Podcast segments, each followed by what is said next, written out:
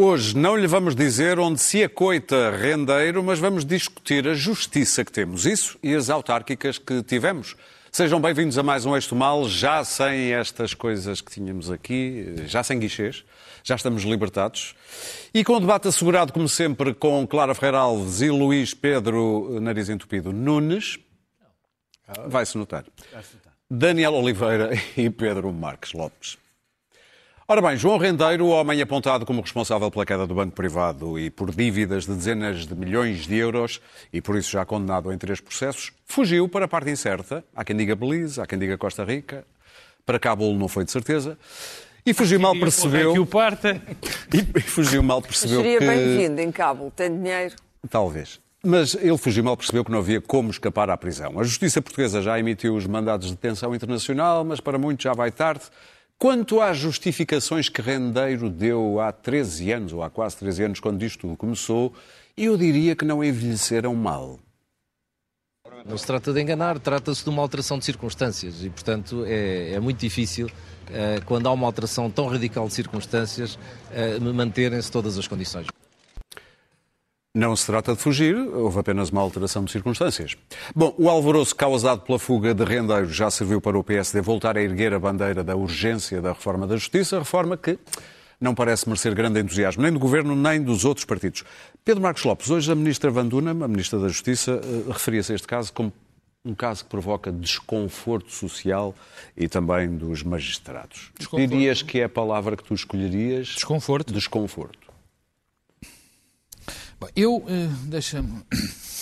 Bom. Desconforto é estar uma coisa. Sim, desconforto é outra coisa que eu poderia pensar. Eu desde que, está aqui há uns anos, que neste programa, que digo sistematicamente, ou já disse muitas vezes, que o maior problema da democracia portuguesa é o nosso sistema judicial.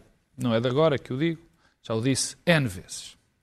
E não tem a ver com aquilo que se vê sempre nestas alturas... E ouve-se muito que o sistema é muito garantista. Quer dizer, a conversa do sistema garantista é basicamente pessoas mal informadas e que acham que se pode trocar princípios básicos do Estado de Direito por outras coisas. Não se pode eficácia.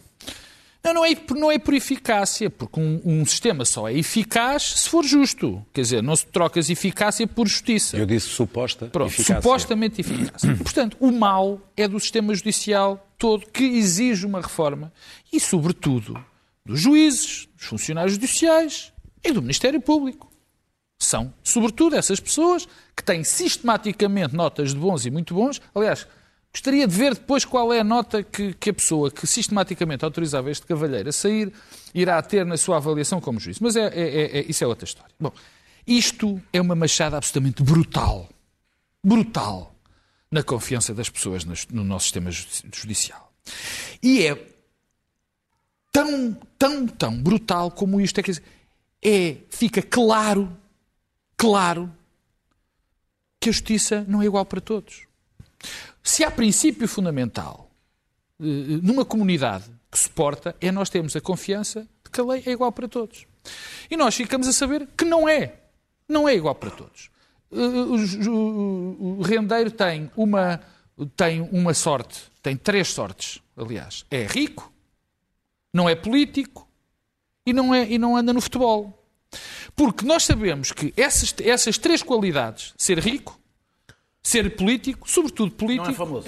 Não, quer dizer, a presunção de culpa é sempre sou político. No caso de ser rico... A presunção é sempre ao contrário, porque tem todas as vantagens, toda a capacidade de protelar a justiça, toda a capacidade de arranjar os melhores advogados. E eu estava a olhar para isto e comecei a pensar, o que pensará um indivíduo que no tempo, quando nós vivemos a crise financeira, perdeu uma casa em 6 meses por falhar os pagamentos de uma prestação?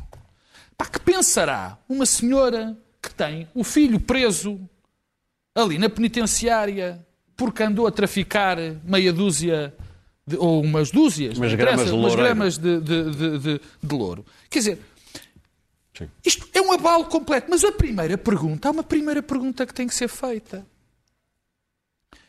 É que Rendeiro continuava a mostrar que era rico, que era muito rico. Eu vi-o nos sítios mais... Enfim, mais caros, em todo lado. Onde os ricos vão.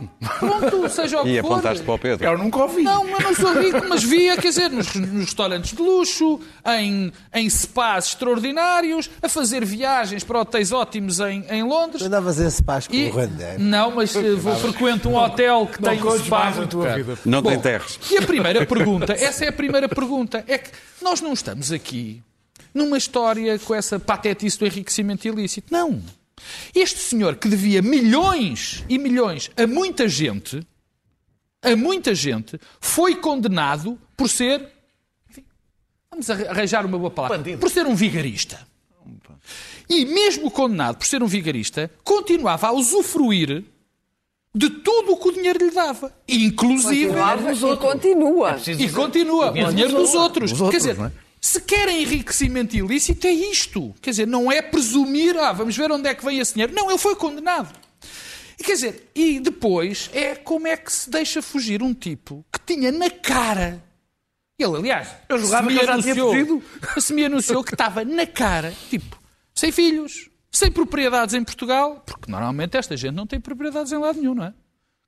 E foge completamente... de uma forma descarada, tendo já uma sentença transitada em julgado, duas que estavam à boca, uma delas até saiu no dia em que ele se foi embora, e ele andava, dir-me-ão, andava à vontade, ia para Londres, para Costa Rica, dizem-me assim, bom, mas como é que os juízes deixavam, os juízes que maneira tinham, se ele cumpria, que maneira tinham?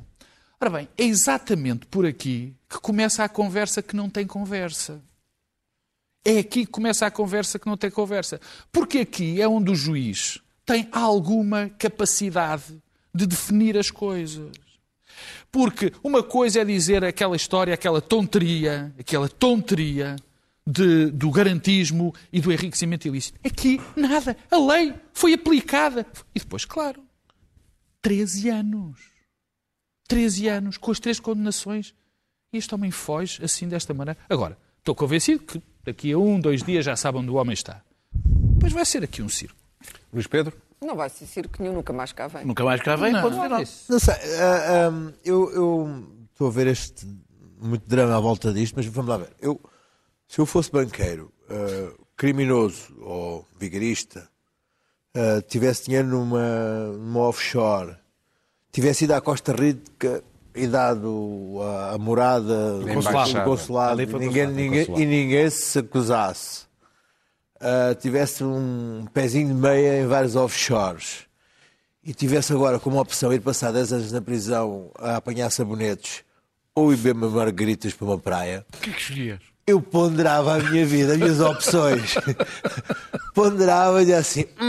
Se calhar vou tentar a opção... juntando-se na praia, há outros que já estão lá a fazer a mesma coisa. Ainda por cima, acho que isto teve meses de preparação e de ver como é que é. Vamos ver para Costa Rica como é que é, e para aqui, para cá. Vou a Londres, dou a morada da Embaixada de Londres. Não se passa nada. Vamos ver. Bom, isto é a primeira. Segunda coisa, vexame internacional para Portugal, humilha-se... Isto passa-se a todo lado, criminosos pisgarem-se à justiça antes de serem... Ricos. Estava aqui a tentar ver, lembrei-me do caso fabuloso do CEO da Nissan, não foi? O Carlos... Mas foi mais complicado que o Rendeiro, não é? Que esse conseguiu fugir... Foi bastante mais complicado. No Japão... Quer dizer, a justiça parte do princípio... que as pessoas metem umas piuguinhas na coisa e vão lá bater à porta da prisão. As pessoas não. Só foram criminosos, condenados, julgados. Se fosse um pobre guerra, não parta desse princípio. Houve aqui qualquer coisa que falhou bastante. E falhou mesmo. Para que isto pudesse acontecer, esta sucessão de equívocos, de mal-entendidos, de falhas de comunicação, para que isto se desse, porque isto não é normal. Agora, este homem, vamos lá ver, nós temos na nossa história, temos o Caldeira, temos o Zezé Beleza, temos a Felgueiras e o Valo Azevedo. O Valo Azevedo cumpriu uma coisa. Felgueiras foi absolvida. Mas fugiu antes. Fugiu antes. Neste momento, com a pegada digital, vou deixando, é impossível. Acabará por ser descoberto, se será extraditado ou não, se verá. Agora, eu não me parece que haja essa... E para já há agora um impulso de fazer uma legislação Rendeiro contra...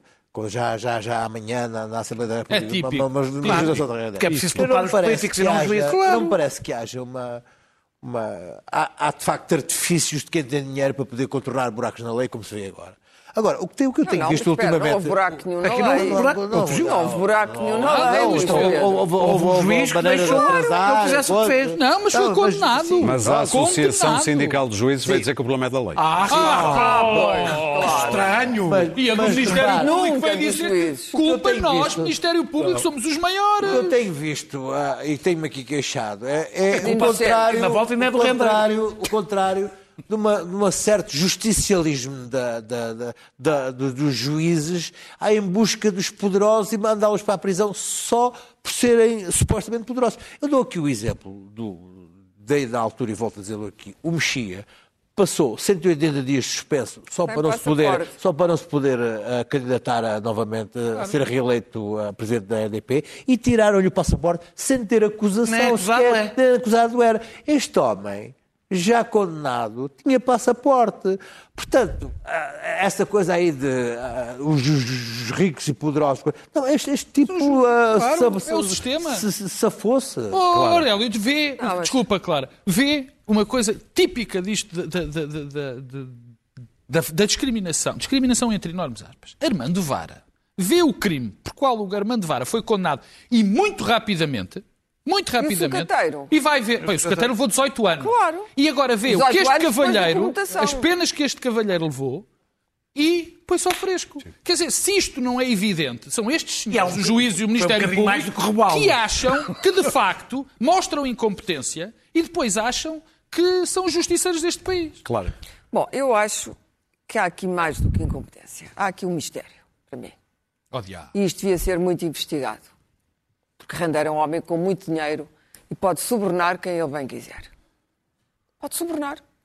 É o que os ricos fazem, aliás. E subornam toda a gente, de um modo geral. Calma. Menos nós, menos o Daniel Oliveira, evidentemente. O Daniel Oliveira não.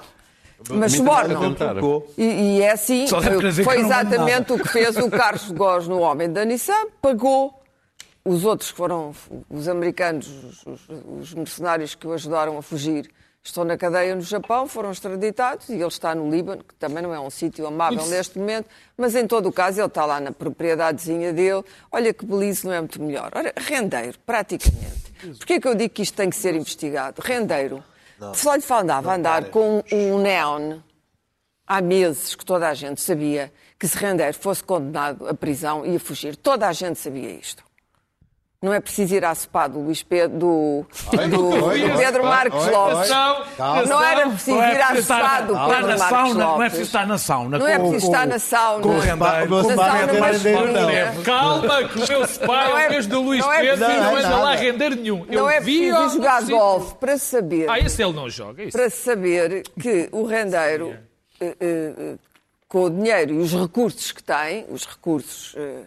movimentam-se lá fora, mais cedo ou mais tarde já não se vai para o Brasil como antigamente, isso já passou de moda, vai-se para as Honduras, que é uma espécie de terra sem lei, paga-se uma nacionalidade nova, porque ele neste momento é um foragido da justiça indocumentado, e depois com um novo passaporte, provavelmente passa para uma residência melhorzinha na Costa Rica ou num desses países amáveis. Olha, tudo isto implica planeamento, implica muito dinheiro. O dinheiro já estava, certamente, mais do que offshore. Estava já de particular? Offshore. Não, quer dizer, e é fácil fugir de um modo geral, quer dizer, vais daqui para a Albânia e depois piras-te para Copa, vais por terra, vais para a Albânia, há muitos sítios. Toda a gente conhece como é que se faz. Não, tu não és a organizadora dessas coisas. Já não, primeiro. Toda a gente sabe por onde é que se entra e por onde é que se foge da Europa. Toda a gente sabe quais os países da América do Sul para onde se pode ir. Eu, certamente que havia a Guiana, mas eu acho que o Rendeiro não quer ir para a Guiana, porque há aquelas histórias do Papillon. E aquilo é um bocadinho inóspito. É um bocadinho inóspito. E, portanto, eu pergunto, como é que os agentes da Justiça, sabendo que o homem andava com um neon à frente e outra atrás, a dizer, olha que eu vou fugir, olha que eu estou a preparar a fuga. Ainda por cima, vai à Costa Rica, quer dizer, vai à Costa Rica, volta, dá a morada do consulado, depois vai para Londres e diz que se apresenta. Não diz que se apresenta sequer, ele nem precisou. Diz que regressa a 30 de setembro. E depois há o outro, o Guichard, não sei se repararam, o Guichard foi condenado. Está no Brasil, diz, quando o chamarem, há 4 anos, quando me chamarem para me apresentar, ele vem. Mas espera aí, mas porquê é que ainda não foi chamado? É uma pergunta legítima, não é? O homem já lá está há uns anos. Ainda não tirou o sangue. Não, é uma coisa extraordinária. Como é que os juízes, estes juízes, não é? E mais os outros que passam o tempo a fazer justiça nas primeiras páginas dos jornais, não é? Corrupto, corrupto, corrupto. Como é que estes juízes deixaram este homem ir embora a partir desta maneira, ainda por cima sabendo que se ele fugisse, o opróbrio e a vergonha recaía sobre eles. Portanto, eu acho que isto precisava de um grande inquérito interno, como nos filmes americanos, que há os assuntos internos, que é quando a polícia é investigada. Eu acho que a justiça também tem que ser investigada. Aliás, o caso Galante Rangel é disso a prova, não é? Sim. Mais o procurador inocente Orlando Figueira e outros. Isso não existe. É só na política que existe corruptos. Não, existe. Não, pois na justiça é... Eu acho que a história está muito mal contada e tenho as maiores suspeitas sobre esta história e sobre a ingenuidade da juíza que diz não havia nenhum vestígio. Não havia nenhum vestígio. Em que planeta é que ela vive? Havia 50 mil vestígios. Quer dizer, até nos mentideiros da justiça... Na intriga que corre nos corredores da justiça, que toda a gente sabe, intriga de advogados, até aí corria que o homem ia fugir, que diabo. Daniel... Portanto, ninguém sabia que o Rendeiro ia fugir.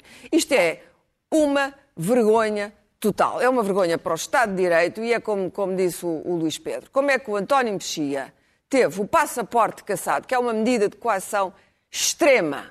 É uma coisa que se aplica a pedófilos, a gente que pratica reincide na prática de crimes terríveis e sem ter a acusação teve o passaporte cassado. Ele e o Manso Neto, os dois. Queres, assim, mas é uma coisa extraordinária. Como é que isto se passa em Portugal com total impunidade? Nós continuamos a dizer, a justiça... Não, a justiça tem que ser de facto reformada. É uma pena que PS e PSD tenham completamente desistido. Rui Rio fez aquela bandeirinha... Ser justa pelo seguinte, o Partido Socialista, por causa... E digo com toda a clareza, o Partido Socialista, por causa do caso José Sócrates, recusa-se a mexer na justiça. Pois, porque tem medo. É esta questão. Também sabes o que é que se diz sobre José Sócrates. O José Sócrates jamais se sentará em tribunal. Vamos ter com o Daniel. Não entres no José Sócrates. Mas já se percebeu. Mas também se diz sobre o José Sócrates exatamente a mesma coisa. A única... dúvida tem a ver com o narcisismo próprio da personagem. Se vai fugir ou não? Daniel. Bem, para já quero corrigir. Mas não chega, não chega lá. Eu li na imprensa e Rendeiro não fugiu. Decidiu não voltar. Fugir foge o pobre. Ele decidiu não regressar. Era assim que vinha nas notícias. Sentindo-se injustiçado. Mas é que começa logo por aqui. As primeiras notícias diziam que ele decidiu não regressar. Um rico senta-se, pondera e diz, eu decidi não regressar. Pobre é que foge. Não, é coisa de pobre. Não conheces o verso, a rica teve um menino, a pobre pariu um moço. Exatamente. E a fuga é absoluta. Agora citamos António Leix. A fuga é... É um momento poético. É muito bem. Tens alguma coisa contra poetas ingênuos, como dizia o outro? Pronto. A fuga é absolutamente coerente com a forma como ele dirigiu o BPP. É alguém que se senta acima da lei. E tendo em conta que foi condenado a 3%... Não é alguém que se senta em cima da lei. Não, sentar não, que ele agora levantou-se e foi. Alguém que foi condenado em 3 processos, 10, 5 e 3 anos, e o de 5 já não tinha recurso, e pôde continuar a viajar, tem razão para se sentir acima da lei. Porque está acima da lei. Ou seja, ele não fez nada que não for tirar a conclusão óbvia da forma como tem sido tratado. E porque percebeu, também com toda a justiça, que o seu lugar não é ao lado do malandro de rua numa prisão. E não é. Eu quando estou a dizer isto, é porque eu acho mesmo que a razão porque a justiça tratou desta forma Rendeiro é porque lhe tem consideração por um senhor que é rico. Ou porque acha intimamente que não... Porque os juízes, que a pena os juízes sentem que os políticos são uns malandros, uns borrabotas... mas o senhor Rendeiro... Limpar o país é só na política. Exatamente. Está tudo jóia. Eu acho que o problema da justiça portuguesa é igual ao problema geral que existe em Portugal. O maior problema da justiça portuguesa, que é a desigualdade. É o maior problema deste país. Somos um dos países mais desiguais da Europa, em termos de rendimentos, em termos sociais, e é o maior problema da justiça. É aquele que é mais profundo, que nós falamos menos, porque falamos sempre dos casos muito... Isso é verdade. O pequeno... Imaginem esta história com um pequeno traficante de droga. Eu já disse. Eu sei, mas imagina, já disse. Não, um pequeno... desculpa, um burlão. Estaria imediatamente em preventiva, julgado ao fim de um ano. Um burlão estava em preventiva. Ao fim de um ano, e com penas bem superiores a esta que ele apanhou.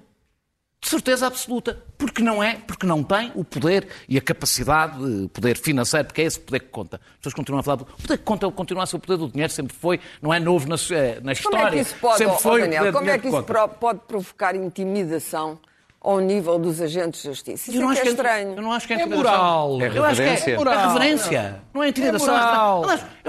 Isso acontece com os jornalistas. Olha como é que os jornalistas fiscalizam a política e fiscalizam o mundo empresarial. Também acontece. Chama-se deslumbramento.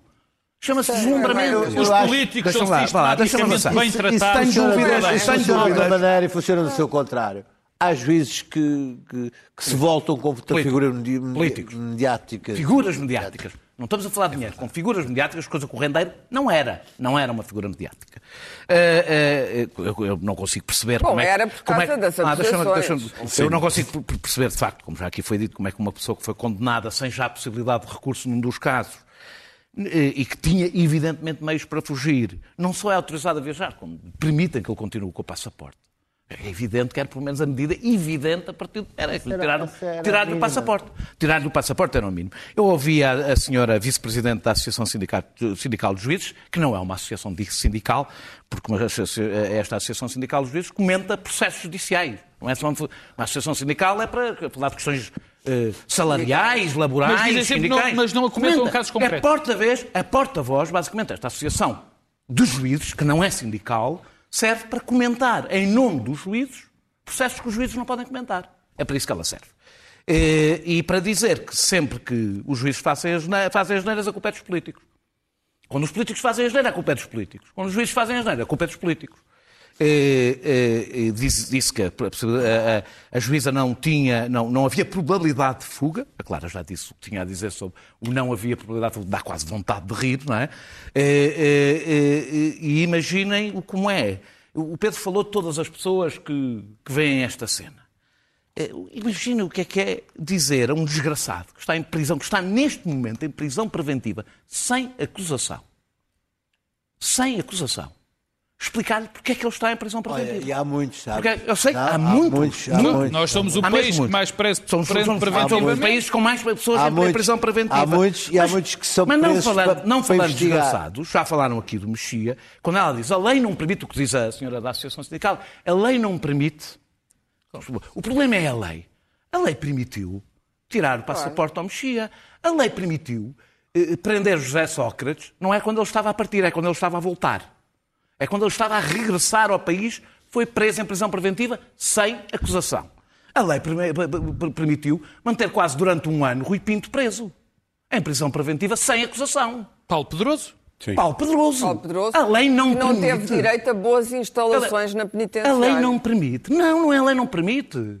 Estes juízes com o Rendeiro acharam que Macela não era uma coisa indicada para Rendeiro. Eu não estou a defender que ele tivesse... Ele defende a medida necessária. Se tirassem o passaporte, era a medida necessária, porque ele não conseguia sair do país sem passaporte. Eu acho que podemos agradecer à Justiça, para terminar, mais esta facada na confiança do Estado de Direito, porque quando tentamos explicar às pessoas que a Justiça não se faz fora dos tribunais, o que nos é explicado agora é que os tribunais são optativos. Os tribunais não são para todos os portugueses. Muito bem, já passam... Sabes o que é que os juízes e os magistrados, sabes o que é que os juízes e os magistrados acusam sempre a lei? Entre outras razões.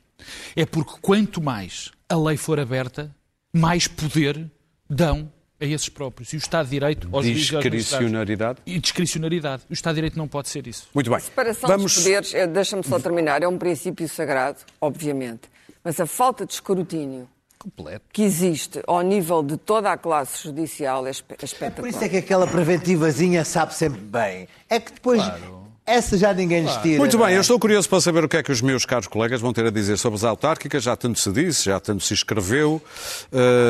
Luís Pedro Nunes, queres ir pelos sinais de uma mudança de ciclo político, se existem, se não existem? Tanta coisa tão inteligente daqui, por exemplo, meus colegas. Enfim. Na noite eleitoral, na noite longa. Era eu. Contigo não. Tenho... apraz-me dizer o seguinte, que o povo português na sua... infinita. Não, é finita. Na sua razoável não é má, e por vezes finita inteligência, resolveu não dar trela àquela, como dizer, àquela detestável arrogância do nosso primeiro-ministro que tentou comprar, corromper o votozinho com o brilho da bazuca, e tirando a gravata e fazendo-se passar por mero secretário-geral de um partido, andou a prometer mundos e fundos em troca do voto. E eis que aconteceu que o PS perdeu. Perdeu muito e perdeu bem. Perdeu Lisboa, o Porto perdeu, Sintra, que foi uma coisa que estava tão ganha que nem sequer apareceu nos debates, nem nos temas, perdeu a maioria, perdeu Coimbra, Funchal e perdeu a decência também, porque o que ter passado depois a gente já lá vai. Houve da parte do Partido Socialista, por exemplo, aqui em Lisboa, uma sensação de estar no papo tão grande que desmobilizou eleitores, fez com que o próprio Medina não ligasse a sinais de que havia descontentamento e talvez alguma desconexão com os eleitores e com a cidade. Eu lembro-me de ver aqui, quando alguém lhe perguntou sobre se a cidade estava suja ou não, ele achou que aquilo era um ataque pessoal à ideia de que a cidade estaria suja. O caso...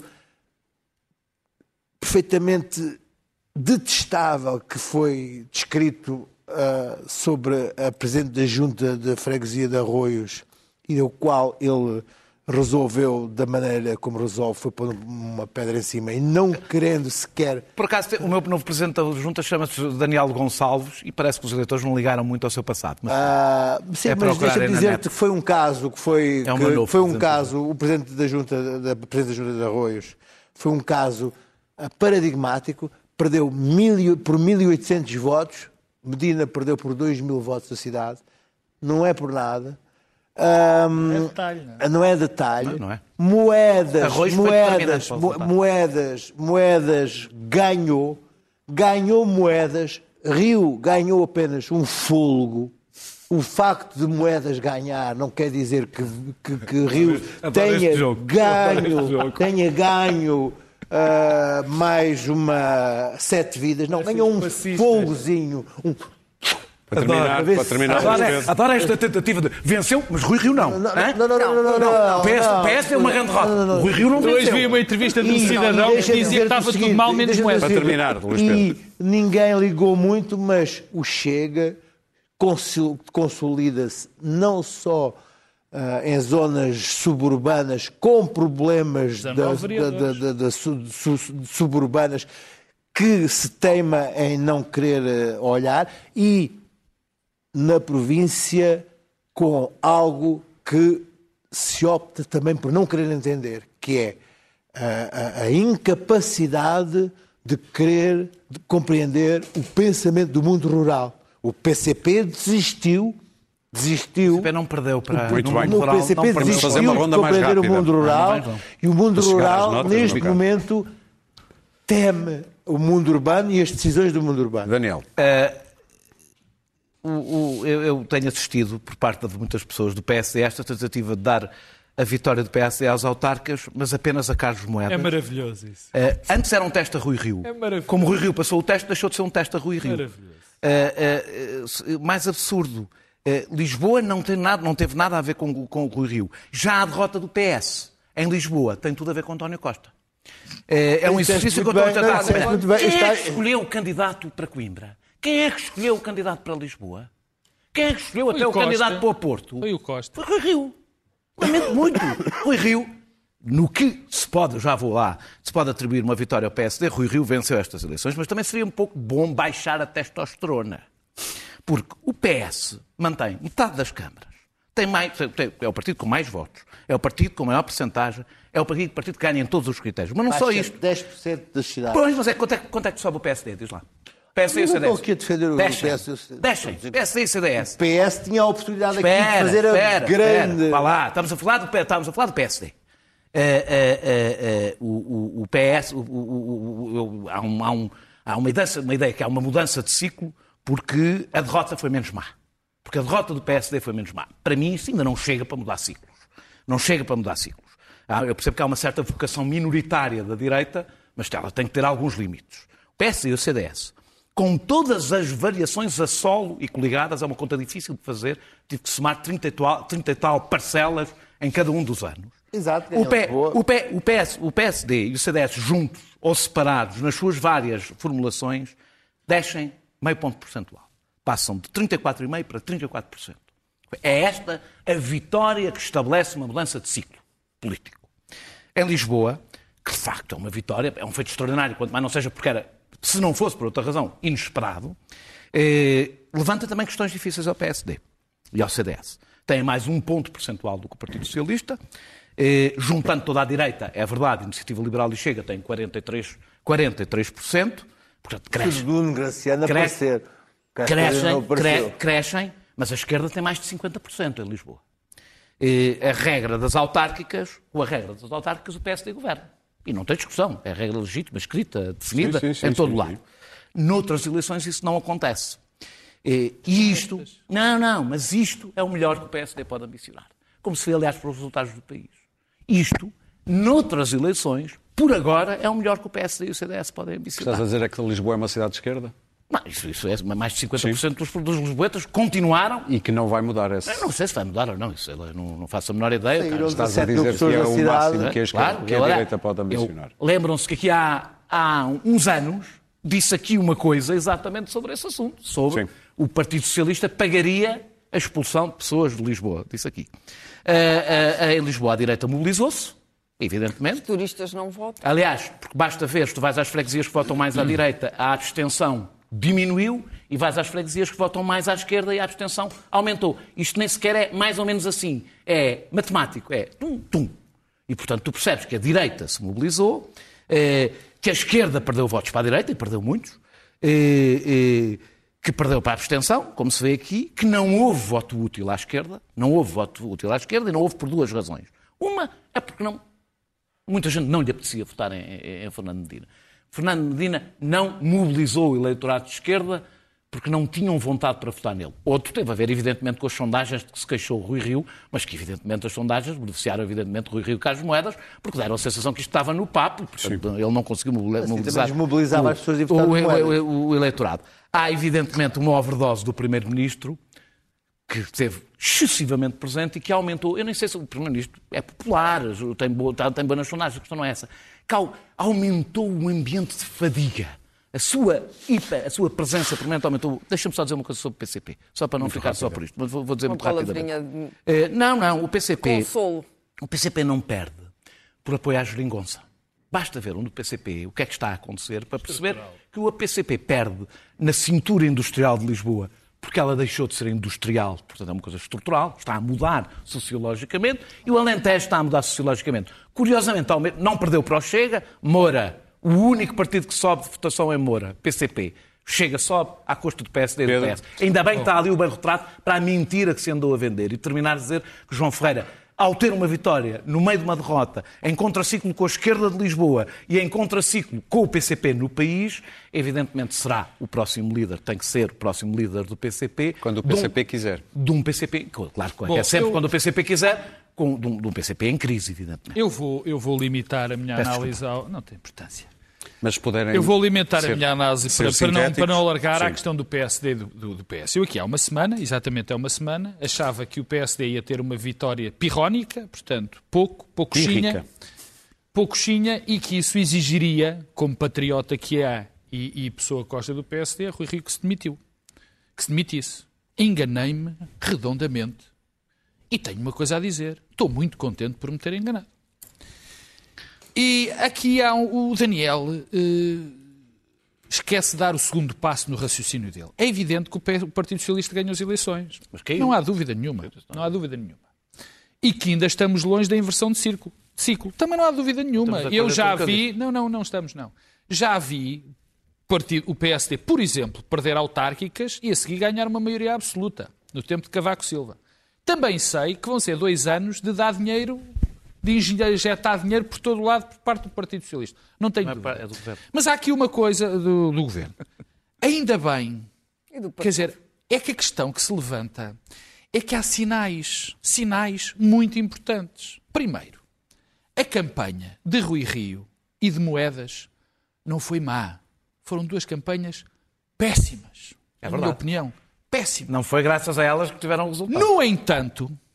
No entanto, foram campanhas vencedoras. Esse é o primeiro ponto. O segundo é que nós não nos podemos esquecer das circunstâncias que Rui Rio trazia.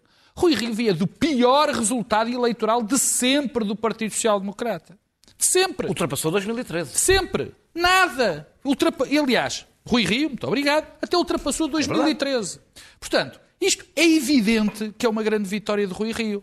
De Rui Rio, primeiro. Primeiro, porque não há dúvida, o Dr. Paulo Rangel...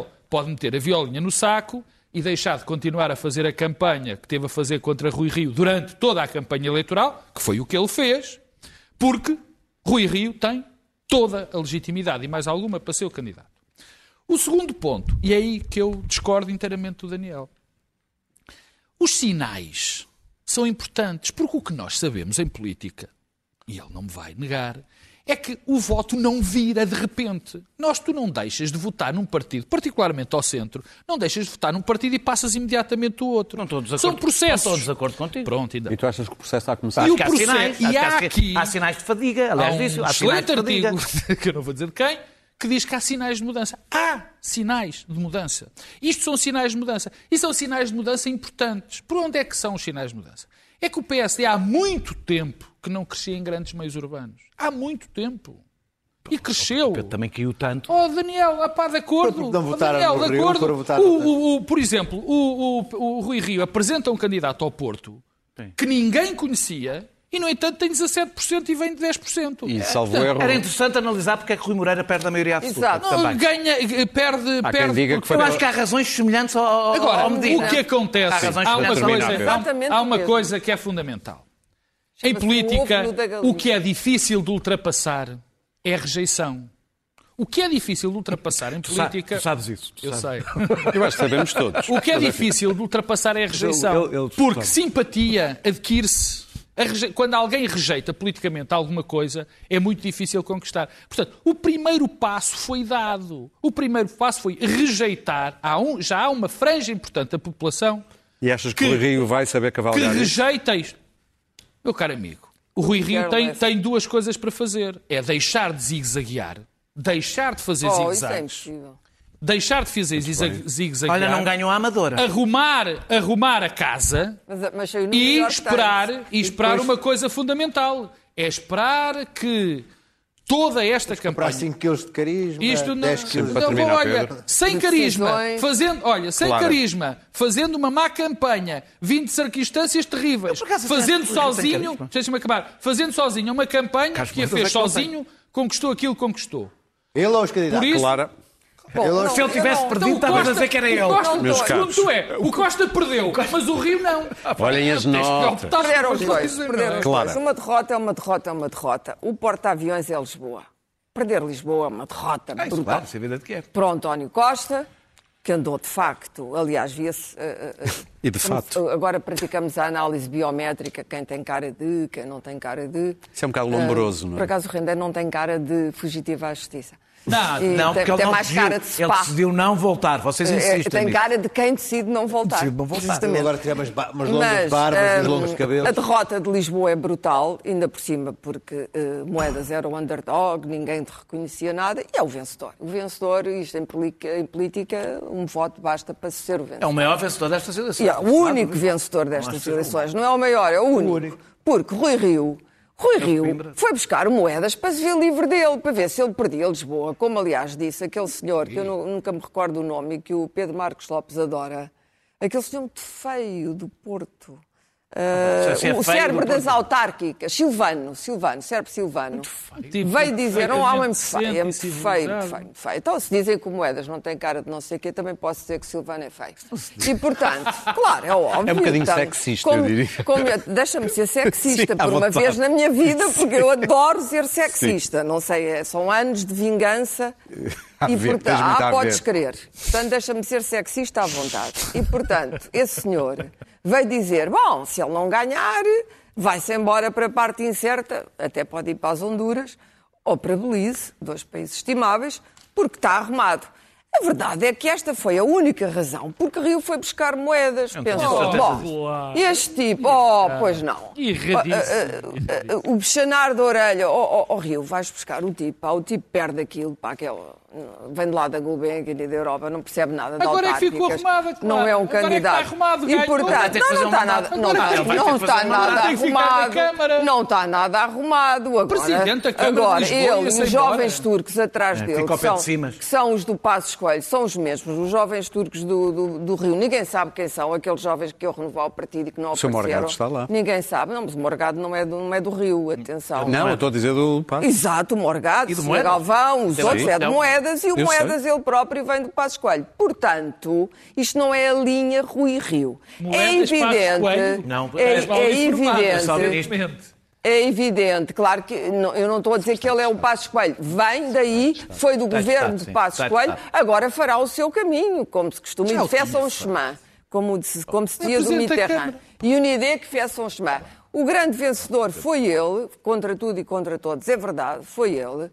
Costa encostou às boxes e Medina, com a sua arrogância, e devo dizer, Medina parece que tinha nascido sentado em cima do seu próprio triunfo, estava completamente distante dos eleitores e achava que tinha resolvido todos os problemas da cidade, não resolveu nada. Eu acho que foi um péssimo presidente da Câmara. Acho que teve vereadores bons que o ajudaram a fazer um bom mandato. Era absolutamente intolerável ter o Partido Socialista a mandar na Câmara mais 4 anos, porque isso gera toda a espécie de incompetências, corrupções, de esquecimentos, etc. E, portanto, foi bom que tivesse perdido. E foi uma rejeição do eleitor e do povo de Lisboa. A seguir, o Norte, Rui Moreira, a mesma coisa. Rui Moreira também se sentou em cima da sua arrogância. E, portanto, foi penalizado por isso, perdeu a maioria, porque o poder local é o que está mais próximo das pessoas, porque o Parlamento está longe, ninguém sabe, eu não sei qual é o meu deputado, não tenho o meu deputado. E, portanto, eles são penalizados a partir de certa altura. E as convicções das vitórias fáceis são... Não, meus caros, estamos a ficar curtos para as notas. Vamos avançar para as notas. Deixa-me acabar, porque os colegas trataram de falar sobre as... Coitadinho! Costa vai ter que repensar a vida dele, porque 2023 vai ser um ano importante. Independentemente das facas e dos golpes que houver no PSD, que não vão terminar, atenção, que nunca não vão terminar. Não vão terminar, aliás, é um partido que se caracteriza por isso. Costa vai ter que pensar se ele vai gerir a sua sucessão ou se vai querer continuar. É evidente que se Rui Rio continuar e disputar com ele as legislativas, isto para Costa é manteiga, ou como dizem os brasileiros, é viajar na maionese. Qual é a alternativa? Como é que viajar na maionese. Não, em 2023, não é agora. Claro, são as próximas. Pois, está bem, mas sabe há quanto tempo é que também Costa está na política? Não, não é isso. Já chega. É ele o candidato. Já chega. Não sei se é ele o candidato, se não é ele o candidato. Sei que outra vez Costa riu, as pessoas estão um bocadinho cansadas. Já se nota. As pessoas já sinais dizem, de fadiga, ainda não é nota, cansado. Há sinais de fadiga, mas em 23 não é mais sinais. Mesmo com o dinheiro todo que o Costa ameaça distribuir e derramar em cima dos amigos dele e dos amigos do Partido Socialista, eu acho que estas eleições demonstraram que ainda há um instinto vital nas pessoas sobre o que é a democracia e sobre a perpetuação de certos políticos no poder e de certos partidos e de certos regimes. Olha, a democracia fez-se para a alternância, para a mudança. Não sei se há um novo ciclo político, mas houve uma mudança. Foi o Presidente da Câmara de Coimbra ter ido... Muito bem, Daniel. Santana, não há uma palavra para Santana. Santana é uma palavra, grande palavra. Digam piadinhas, depois só temos um minuto para cada um. Vamos falar da... Siga a Marinha. É o resumo das notas que temos hoje. Um homem funda um partido. Estamos a falar das notas, Daniel. Não estão a falar, não estava a ouvir. Pois, eu percebi, estavas a ouvi-los, mas não escapou nada. Sim, quero falar, acho que vamos falar... Mas é um minuto para cada um, como já estão a ver. A tentar tem que ser. O governo e o poder político comandam as Forças Armadas. Esta é a primeira coisa que tem que se dizer. Um militar que exija a demissão de um ministro deve mudar de vida. Pronto, é porque houve aí um comunicado da Associação de Oficiais, deve mudar de vida. Os militares não se metem na política e é natural e saudável, estou a fazer este introito, é natural e saudável que o poder político queira no topo da hierarquia militar aqueles que vão fazer a reforma, que vai ser feita, e portanto tudo isso é saudável, normal. O Almirante Mendes Calado terá aceitado no início que só iria cumprir meio mandato, só que esse meio mandato acaba em março de 2022, não acaba agora. Houve uma antecipação, que acho que é uma certa pressa de pôr Gouveia e Melo, que só pode fazer este mandato a seguir vai para a reserva. Ele tinha essa ambição, para os tontos que andaram aí, nunca foi a ambição política, os militares têm outro tipo de ambições, geralmente, e o Gouveia e Melo não é contra a reforma. O disparate do governo, o principal disparate, os dois grandes disparates do governo, um foi usar o argumento do antigo SEMA ser contra a reforma, que evidentemente reacendeu uma polémica em torno da reforma, mas, sobretudo, foi... Não se lembraram de avisar o Presidente da República, que é quem nomeia. Assim, de repente. Do que eu percebi terminar, foi total incompetência, total desleixo, melhor fora que fosse intriga, nem intriga foi, e vamos ver se João Gomes Carvinho e esta reforma não naufragam nesta história trágico-marítima que é esta. Tão típica portuguesa. É rápido, porque eu digo já... ao que venho. É o conflito institucional mais grave das últimas legislaturas. É verdade. De longe. Pelo menos desta é. Desta, sem dúvida, das outras também. Só demonstra eu acho que o governo de António Costa já entrou em piloto automático. Francamente, olhando para aquilo que se passou com alguns dos ministros de António Costa, por exemplo, Eduardo Cabrita, comparar com isto, Eduardo Cabrita quase que merecia ser primeiro-ministro. Quer dizer, eu não consigo entender... Não é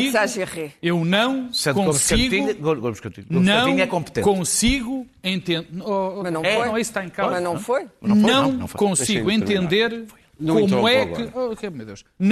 entender como é possível João Gomes Carvinho continuar como ministro. Acho impensável. E também dizer, eu não sei se o Sr. Presidente da República o disse ou não, mas eu...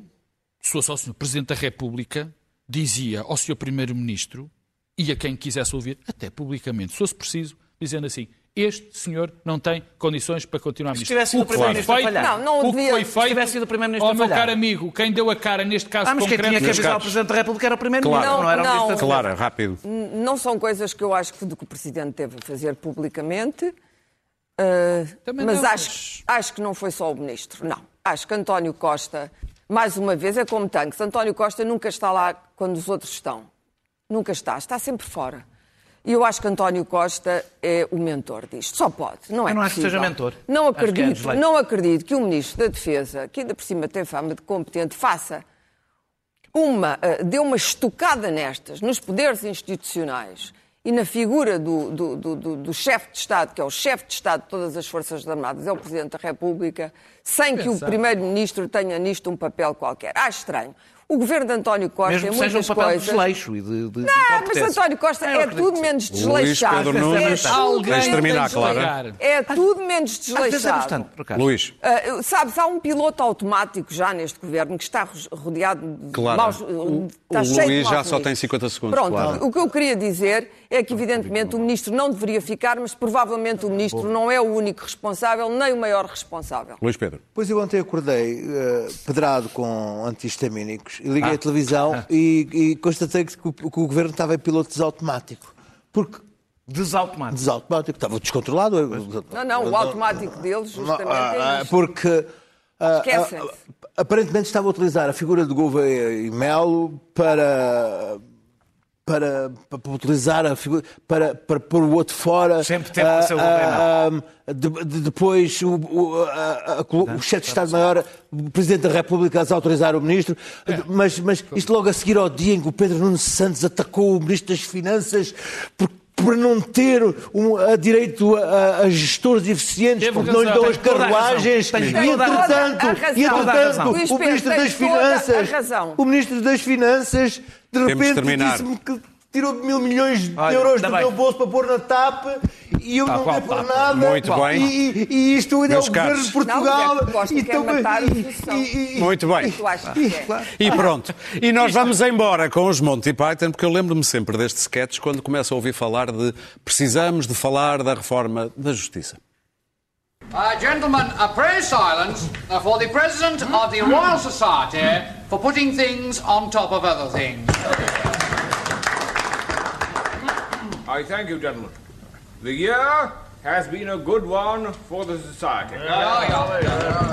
This year, our members have put more things on top of other things than ever before. But I should warn you, this is no time for complacency. No. There are still many things, and I cannot emphasize this too strongly, not on top of other things. I myself... On my way here this evening, saw a thing that was not on top of another thing in any way. Shame indeed. But we must not allow ourselves to become too despondent.